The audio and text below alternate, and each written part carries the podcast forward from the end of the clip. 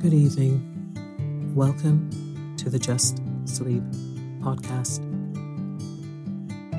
I'm Tasha, your host.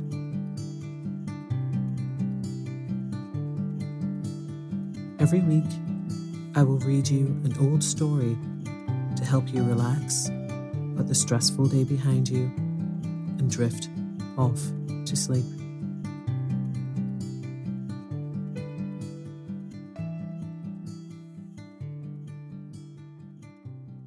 Occasionally, we will run ads in order to cover the costs of the production of the podcast. Rest assured, there will be no ads during or after the story. If you prefer an ad free and intro free show, you can join Just Sleep Premium. Visit justsleeppodcast.com slash support for more information. Small details are big surfaces. Tight corners are odd shapes. Flat, rounded, textured, or tall. Whatever your next project, there's a spray paint pattern that's just right. Because Rust-Oleum Custom Spray 5 and 1 gives you control with five different spray patterns. So you can tackle nooks, crannies, edges, and curves without worrying about drips, runs, uneven coverage, or anything else. Custom Spray 5 and 1. Only from Rust Hiring for your small business? If you're not looking for professionals on LinkedIn, you're looking in the wrong place. That's like looking for your car keys in a fish tank. LinkedIn helps you hire professionals you can't find anywhere else, even those who aren't actively searching for a new job but might be open to the perfect role. In a given month, over 70% of LinkedIn users don't even visit other leading job sites. So start looking in the right place. With LinkedIn, you can hire professionals like a professional. Post your free job on linkedin.com slash people today. Quality sleep is essential. That's why the Sleep Number smart bed is designed for your ever-evolving sleep needs. Need a bed that's firmer or softer on either side? Helps you sleep at a comfortable temperature? Sleep Number smart beds let you individualize your comfort so you sleep better together. JD Power ranks Sleep Number number 1 in customer satisfaction with mattresses purchased in-store. And now save 40% on the Sleep Number limited edition smart bed for a limited time. For JD Power 2023 award information, visit jdpower.com/awards. Only at Sleep Number stores or sleepnumber.com. Normally, being a little extra can be a bit much, but when it comes to healthcare, it pays to be extra and United Healthcare makes it easy with Health Protector Guard fixed indemnity insurance plans. Underwritten by Golden Rule Insurance Company, they supplement your primary plan, helping you manage out of pocket costs without the usual requirements and restrictions like deductibles and enrollment periods. So when it comes to covering your medical bills, you can feel good about being a little extra. Visit uh1.com to find the Health Protector Guard plan for you. Tonight, I will be reading two fairy tales Rumpelstiltskin and Little Thumb. A little warning these classic fairy tales can sometimes get a little bit gruesome. So lie down, close your eyes, and let me read you a story. Rumpelstiltskin. There was once upon a time a poor miller who had a very beautiful daughter. Now it happened one day that he had an audience with the king, and in order to appear a person of some importance, he told him that he had a daughter who could spin straw into gold. Now that's a talent worth having, said the king to the miller. If your daughter is as clever as you say, bring her to my palace tomorrow, and I'll put her to the test. When the girl was brought to him, he led her into a room full of straw, gave her a spinning wheel and spindle, and said, Now set to work and spin all night till early dawn. And if by that time you haven't spun the straw into gold, you shall die. Then he closed the door behind him and left her alone inside. So the poor miller's daughter sat down and didn't know what in the world she was to do. She hadn't the least idea of how to spin straw into gold, and became at last so miserable that she began to cry. Suddenly the door opened, and in stepped a tiny little man, and he said, Good evening, Miss Miller Maid. Why are you crying so bitterly? Oh, answered the girl, I have to spin straw into gold and haven't a notion how it's done. What will you give me if I spin it for you? asked the little man. My necklace, replied the girl.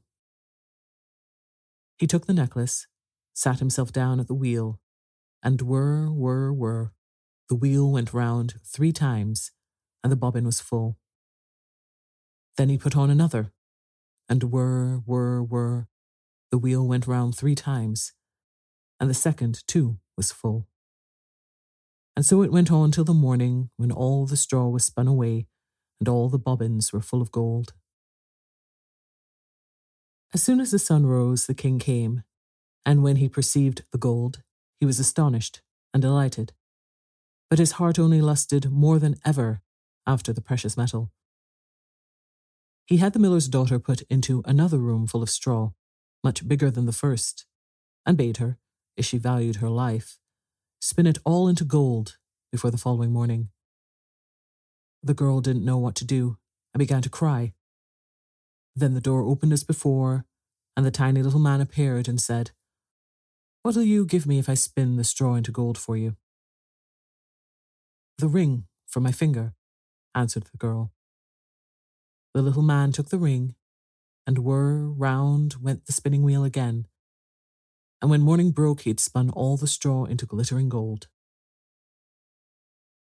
The king was pleased beyond measure at the sight, but his greed for gold was still not satisfied, and he had the miller's daughter brought into a yet bigger room full of straw and said, You must spin all this away in the night. But if you succeed this time, you shall become my wife. She's only a miller's daughter, it's true, he thought, but I couldn't find a richer wife if I were to search the whole world over. When the girl was alone, the little man appeared for the third time and said, What do you give me if I spin the straw for you once again? I've nothing more to give, answered the girl. Then promise me when you are queen to give me your first child. Who knows what mayn't happen before that, thought the miller's daughter. And besides, she saw no other way out of it. So she promised the little man what he demanded, and he set to work once more and spun the straw into gold. When the king came in the morning, and found everything as he had desired, he straightway made her his wife, and the miller's daughter became a queen. When a year had passed, a beautiful son was born to her, and she thought no more of the little man, till all of a sudden one day he stepped into her room and said, Now give me what you promised. The queen was in a great state, and offered the little man all the riches in her kingdom if he would only leave her the child. But he said, no, a living creature is dearer to me than all the treasures in the world. Then the queen began to cry and sob so bitterly that the little man was sorry for her and said, I'll give you three days to guess my name, and if you find it out in that time, you may keep your child. Then the queen pondered the whole night over all the names she had ever heard, and sent a messenger to scour the land and to pick up far and near any names he could come across. When the little man arrived on the following day, she began with Caspar, Melchior, Belshazzar, and all the other names she knew in a string. But at each one, the man called out, That's not my name. The next day, she sent to inquire the names of all the people in the neighborhood, and had a long list of the most uncommon and extraordinary for the little man when he made his appearance. Is your name perhaps Sheepshanks, Cruikshanks, Spindleshanks? But he always replied, That's not my name. On the third day, the messenger returned and announced, I have not been able to find any new names. But as I came upon a high hill round to the corner of the wood, where the foxes and the hares bid each other good night, I saw a little house, and in front of the house burned a fire, and round the fire sprang the most grotesque little man, hopping on one leg and crying, Tomorrow I brew, today I bake, and then the child away I'll take. For little deems my royal dame that Rumpelstiltskin is my name.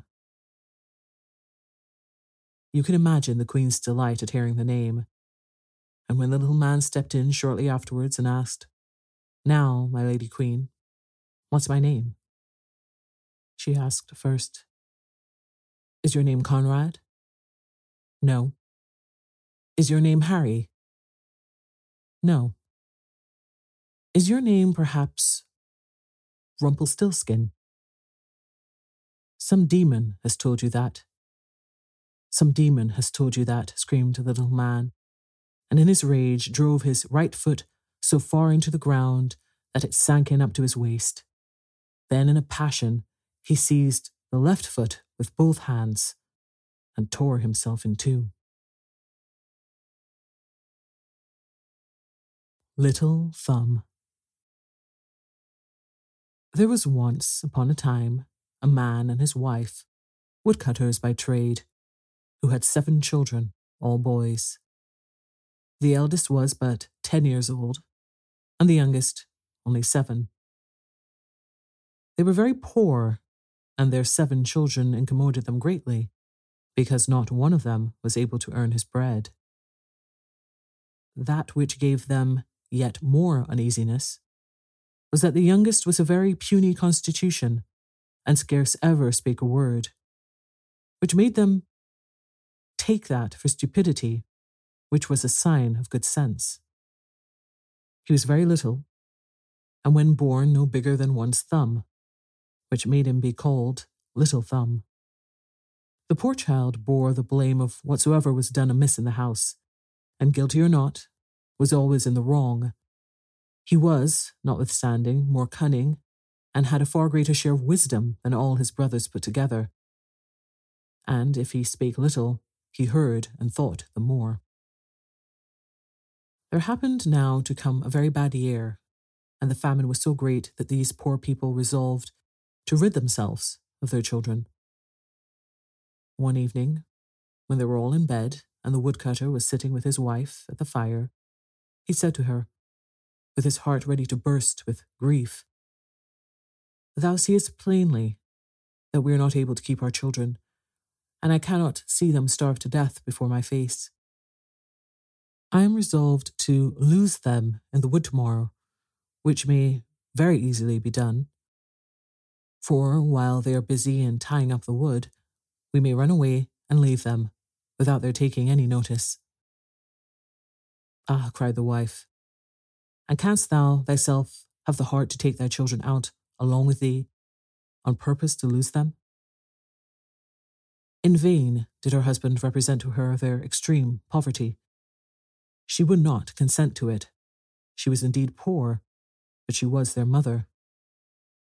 However, having considered what a grief it would be to her to see them perish with hunger, she at last consented and went to bed all in tears. Little Thumb heard every word that had been spoken, for observing, as he lay in his bed, that they were talking very busily, he got up softly and hid himself under his father's stool that he might hear what they said without being seen. He went to bed again, but did not sleep a wink all the rest of the night, thinking on what he had to do.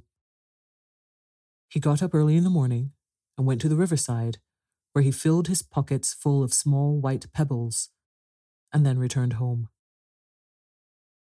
They all went abroad, but Little Thumb never told his brothers one syllable of what he knew.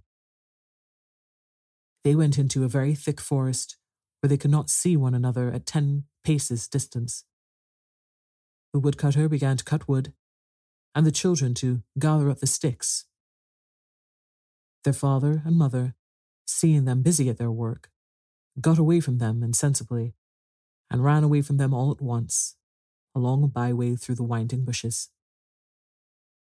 When the children saw they were left alone, they began to cry as loud as they could, Little Thumb let them cry on, knowing very well how to get home again, for as he came, he took care to drop all along the way little white pebbles he had in his pockets.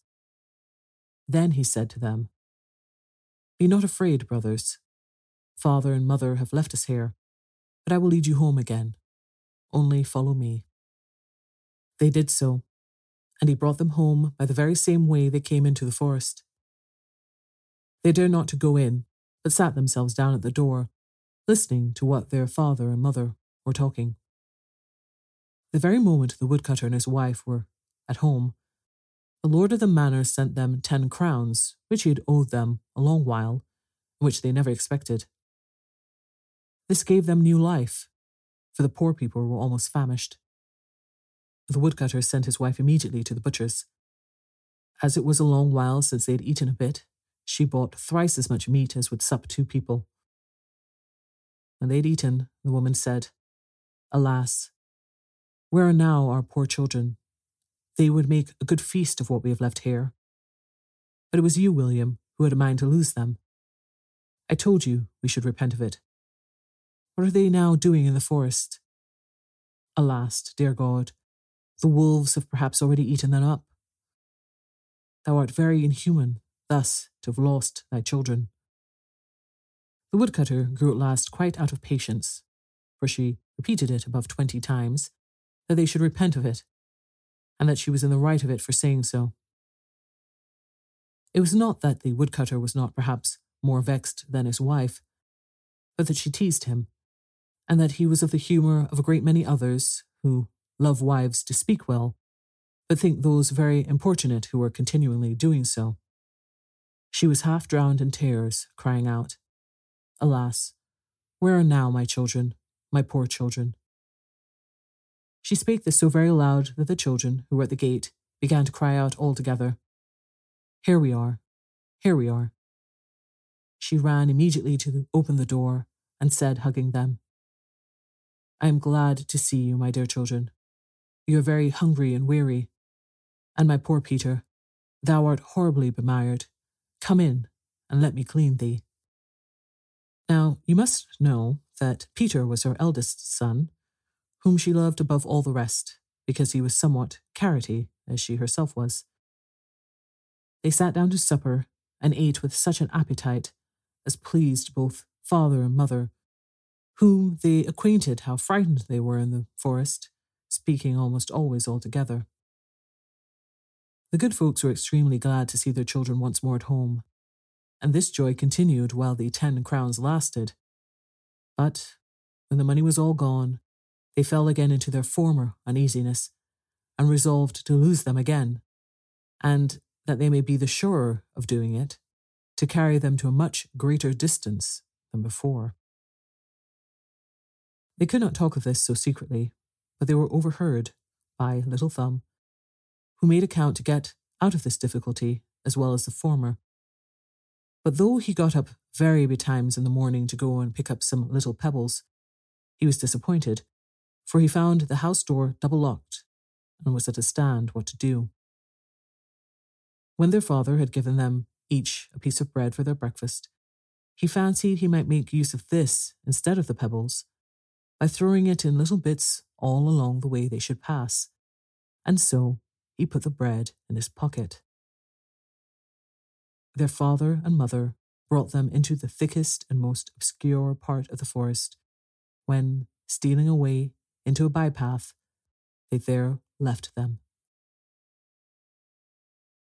Little Thumb was not very uneasy at it, for he thought he could easily find the way again by means of his bread, which he had scattered all along as he came. But he was very much surprised when he could not find so much as one crumb. The birds had come and had eaten it up every bit. They were now in a great affliction, for the further they went, the more they were out of their way, and were more and more bewildered in the forest. Night now came on, and there arose a terrible high wind which made them dreadfully afraid. They fancied they heard on every side of them the howling of wolves coming to eat them up. They scarce dared to speak or turn their heads. After this, it rained very hard, which wetted them to the skin. Their feet slipped at every step they took, and they fell into the mire, whence they got up in a very dirty pickle. Their hands were quite benumbed. Little Thumb climbed up to the top of a tree to see if he could discover anything, and having turned his head about on every side, he saw at last a glimmering light like that of a candle, but a long way from the forest. He came down, and when upon the ground, he could see it no more, which grieved him sadly. However, having walked for some time with his brothers towards that side on which he had seen the light, he perceived it again as he came out of the wood. They came at last to the house where this candle was, not without an abundance of fear, for very often they lost sight of it, which happened every time they came into a bottom. They knocked at the door, and a good woman came and opened it. She asked them what they would have. Little Thumb told her they were poor children who had been lost in the forest and desired to lodge there for God's sake. The woman, seeing them so very pretty, began to weep and said to them, Alas, poor babies, whither are ye come? Do ye know that this house belongs to a cruel ogre who eats up little children? Ah, dear madam, answered Little Thumb, who trembled every joint of him, as well as his brothers. What shall we do? To be sure, the wolves of the forest will devour us tonight if you refuse us to lie here. And so we would rather the gentleman should eat us, and perhaps he may take pity upon us, especially if you please to beg of it of him. The ogre's wife, who believed she could conceal them from her husband till morning, let them come in, and brought them to warm themselves at a very good fire, for there was a whole sheep upon the spit, roasting for the ogre's supper. As they began to be a little warm, they heard three or four great raps at the door. This was the ogre, who was come home. Upon this, she hid them under the bed and went to open the door. The ogre presently asked if supper was ready and the wine drawn, and then sat himself down to table. The sheep was as yet all raw and bloody, but he liked it the better for that. He sniffed about to the right and left, saying, I smell fresh meat. What you smell so, said his wife, must be the calf which I have just now killed and flayed. I smell fresh meat, I tell thee once more, replied the ogre, looking crossly at his wife, and there is something here which I do not understand. As he spoke these words, he got up from the table and went directly to the bed. Ah, said he, I see then how thou wouldst cheat me, thou cursed woman. I know not why I do not eat thee up too. But it is well for thee that thou art a tough old carrion. Here is a good game, which comes very luckily to entertain three ogres of my acquaintance, who are to pay me a visit in a day or two. With that, he dragged them out from under the bed, one by one. The poor children fell upon their knees and begged his pardon, but they had to do with one of the most cruel ogres in the world, who, far from having pity on them, had already devoured them with his eyes, and told his wife they would be delicate eating when tossed up with good savoury sauce. He then took a great knife, and coming up to these poor children, whetted it upon a great whetstone which he held in his left hand. He had already taken hold of one of them when his wife said to him, What need you do it now? Is it not time enough tomorrow? Hold your prating, said the ogre. They will eat the tenderer.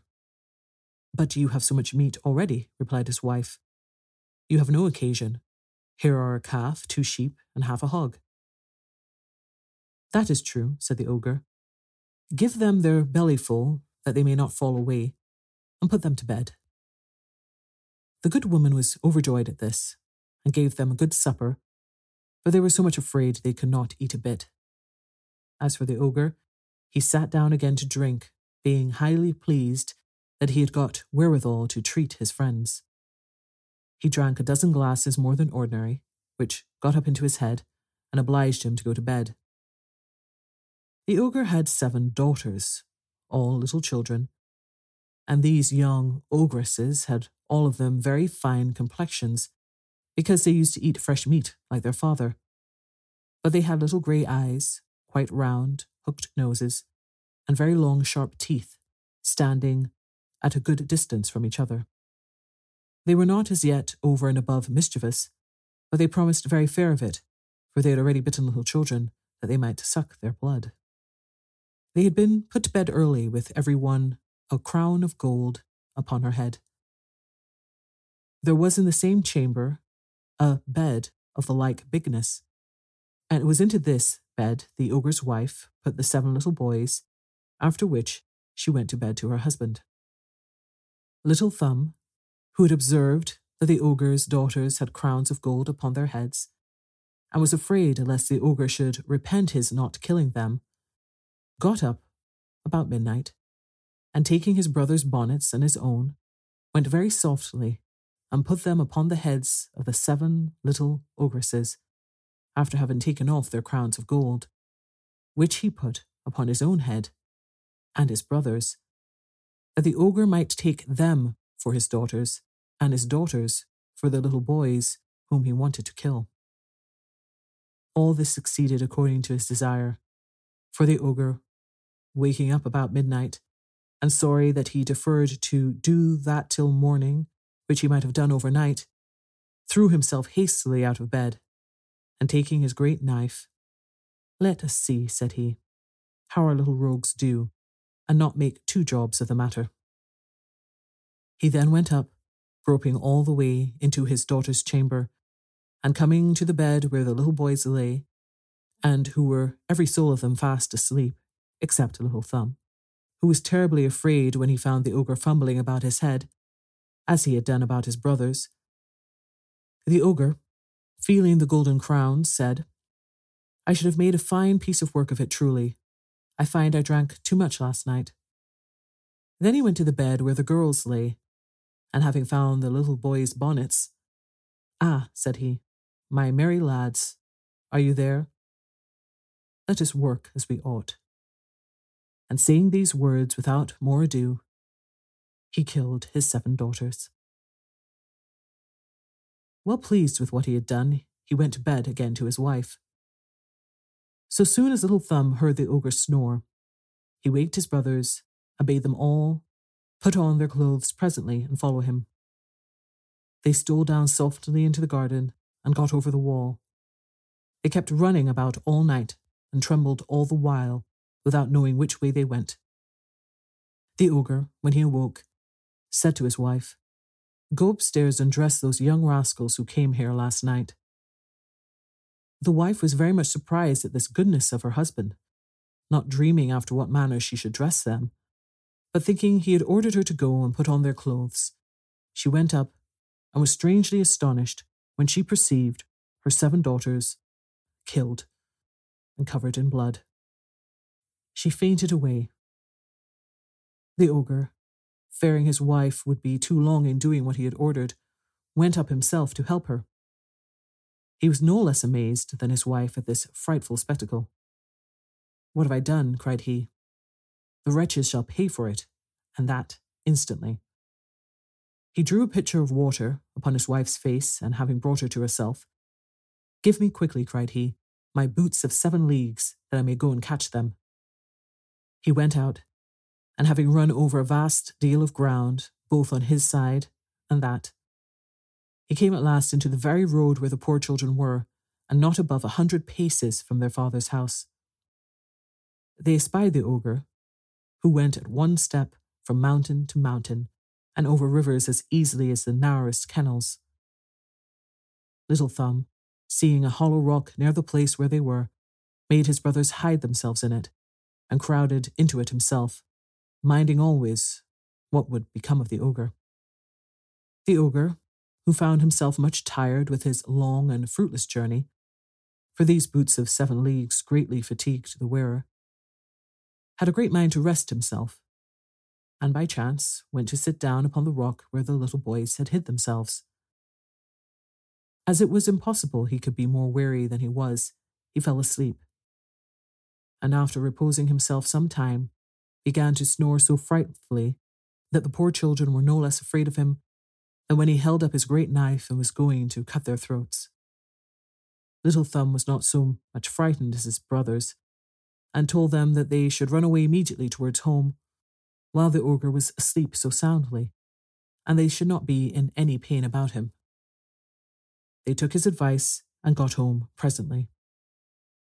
Tom Thumb came up to the ogre, pulled off his boots gently, and put them on his own legs. The boots were very long and large, but as they were fairies, they had the gift of becoming big and little, according to the legs of those who wore them, so that they fitted his feet and legs as well as if they had been made on purpose for him. He went immediately to the ogre's house, where he saw his wife crying bitterly for the loss of her daughters.